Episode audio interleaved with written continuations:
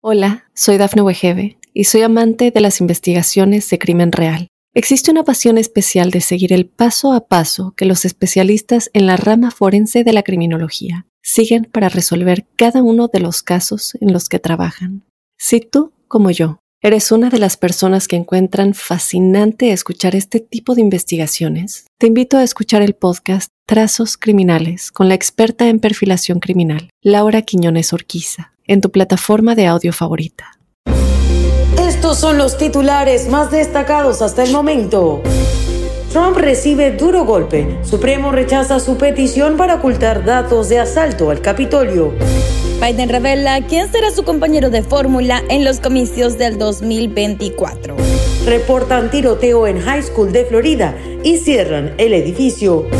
Advierten cancelación masiva de vuelos en Estados Unidos. Mundo Now, noticias en 5 minutos. Inmigración, dinero, política, entretenimiento y todo lo que necesitas para amanecer bien informado. Hola, hola amigos, bienvenidos una vez más a Mundo Now. Les saluda Elidip Callazo en compañía de Camila Daza y Daniela Tejeda. El Tribunal Supremo de Estados Unidos rechazó este miércoles una petición del expresidente Donald Trump para mantener ocultos unos 700 documentos sobre el asalto al Capitolio del 6 de enero de 2021, en el que murieron cinco personas. La decisión de la máxima corte del país abre la puerta para que archivos nacionales de los Estados Unidos que tienen la custodia de esos documentos se los entreguen al comité de la Cámara de Representantes que investiga el suceso y se pueda esclarecer de una vez por todas quién o quiénes fueron los responsables directos o indirectos del asalto al Capitolio. El presidente de Estados Unidos, Joe Biden, cumple un año desde que llegó a la Casa Blanca, pero ya reveló este miércoles en una rueda de prensa quién será su compañero de fórmula en los comicios del 2024 y que asegura que todavía queda trabajo por hacer porque el país no está tan unificado como debería. Un periodista le preguntó si estaba satisfecho con el desempeño de Kamala Harris en su trabajo de defender el derecho al voto y si sería su dupla de fórmula en el 2024. Él no dudó la respuesta, sí y sí dijo de inmediato, va a ser mi compañera de fórmula número uno y número dos. Le puse a cargo del derecho al voto y creo que va a ser un buen trabajo, comentó el presidente sobre Harris, quien se convirtió en la primera mujer y afroamericana en llegar a la vicepresidencia de Estados Unidos cuando asumió el cargo el pasado 20 de enero del 2021. Y nuevamente una high school estuvo bajo alerta tras reportarse un tiroteo donde un joven estudiante resultó herido, de acuerdo con los primeros reportes de medios locales. La escuela fue cerrada ante la emergencia. Los informes señalan que un estudiante le disparó a uno de sus compañeros. La escuela fue cerrada después de activarse el código rojo. El tiroteo se desató en la High School Seminole en Stanford, Florida. La mañana de este miércoles ocurrieron los hechos. El distrito escolar confirmó que el tiroteo fue un evento aislado.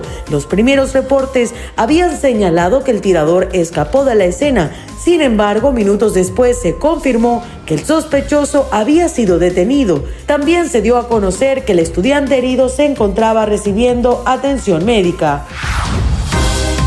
Aerolíneas de todo el mundo, incluida la operadora de larga distancia Emirates, se apresuraban el miércoles a cancelar o cambiar vuelos a Estados Unidos en medio de una disputa sobre el despliegue de tecnología de celular 5G cerca de aeropuertos estadounidenses.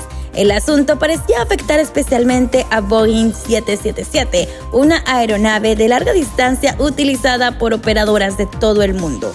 Dos compañías japonesas mencionaron expresamente al modelo como especialmente afectado por la señal 5G cuando anunciaron cancelaciones y cambios en sus horarios. El anuncio hecho por su sitio oficial señaló que las cancelaciones afectarían a Boston, Chicago, Dallas, Fort, Houston, Miami, Newark, New Jersey, Orlando, Florida, San Francisco, Seattle. Indicó que mantendrían los vuelos de Los Ángeles, Nueva York y Washington. Y ahora para ustedes presento las noticias más actuales en el mundo del entretenimiento. Les cuento que Francisca Lachapelle y su bebé aparecieron en un inesperado video que dejó a todos conmovidos y sorprendidos pero también impactados porque, aunque la conductora de Despierta América está más feliz que nunca, una petición que hizo a Dios dejó a todos adivinando qué será lo que pasa por su cabeza. Desde que la conductora de Despierta América se convirtió en madre, no han parado de vigilar cada paso de su vida privada. Y es que Francisca está feliz y enfocada en manejar su maternidad con su trabajo, pero siendo criticada por su cuerpo. Sin embargo, ahora un inesperado video de su bebé conmovió a todos. Ay Diosito, solo te pido salud y vida para estar ahí para él. Eso fue lo que dijo Francisca Lachapelle a todos sus seguidores ante el tierno video de su bebé Genaro. Y ahora cambiando de tema, luego de que estuviera hospitalizado desde hace ya varios días y de que se pidiera apoyo por redes sociales para que recibiera donaciones de sangre y plaquetas, el maestro de la Academia Leobardo Guillermo Gutiérrez, mejor conocido como Willy Gutiérrez, lamentablemente murió. Su hija, la cantante Lisette, dio a conocer esta triste noticia. El pasado 7 de enero, Lisette había pedido ayuda de forma urgente a sus seguidores en redes sociales para que donaran sangre y plaquetas para su padre, Willy Gutiérrez. Aunque no dejó en claro el motivo de su hospitalización, hasta ahora. Luchó contra un cáncer linfático nuestro titán y luchó hasta el final, después de operaciones, radios, quimios, trombosis pulmonar y dos neumonías, lo intubaron, le pusieron hemodiálisis, le hicieron la traqueotomía después de extubarlo y seguía luchando.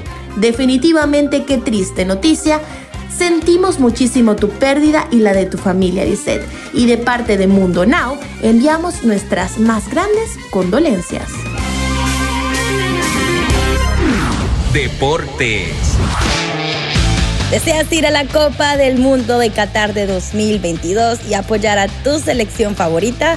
Pues la FIFA ha puesto a la venta los boletos para todos los partidos de Qatar 2022 y hay varias opciones para comprarlos. En caso de que quisieras asistir a un solo partido de tu selección, la opción más barata va de 300 a 620 dólares. En caso de que quisieras comprar un bono de tres partidos de la fase de grupos, el precio podría ir de 680 a 2.175 por boleto de los tres partidos. Y esto es todo por este episodio de Mundo Now. Les recordamos que estamos en www.mundohispánico.com y en sus plataformas digitales favoritas. Si te gustó este episodio, recuerda compartirlo con tus amigos. Hola, soy Dafne Wegebe y soy amante de las investigaciones de crimen real. Existe una pasión especial de seguir el paso a paso que los especialistas en la rama forense de la criminología siguen para resolver cada uno de los casos en los que trabajan. Si tú, como yo, eres una de las personas que encuentran fascinante escuchar este tipo de investigaciones, te invito a escuchar el podcast Trazos Criminales con la experta en perfilación criminal, Laura Quiñones Orquiza, en tu plataforma de audio favorita.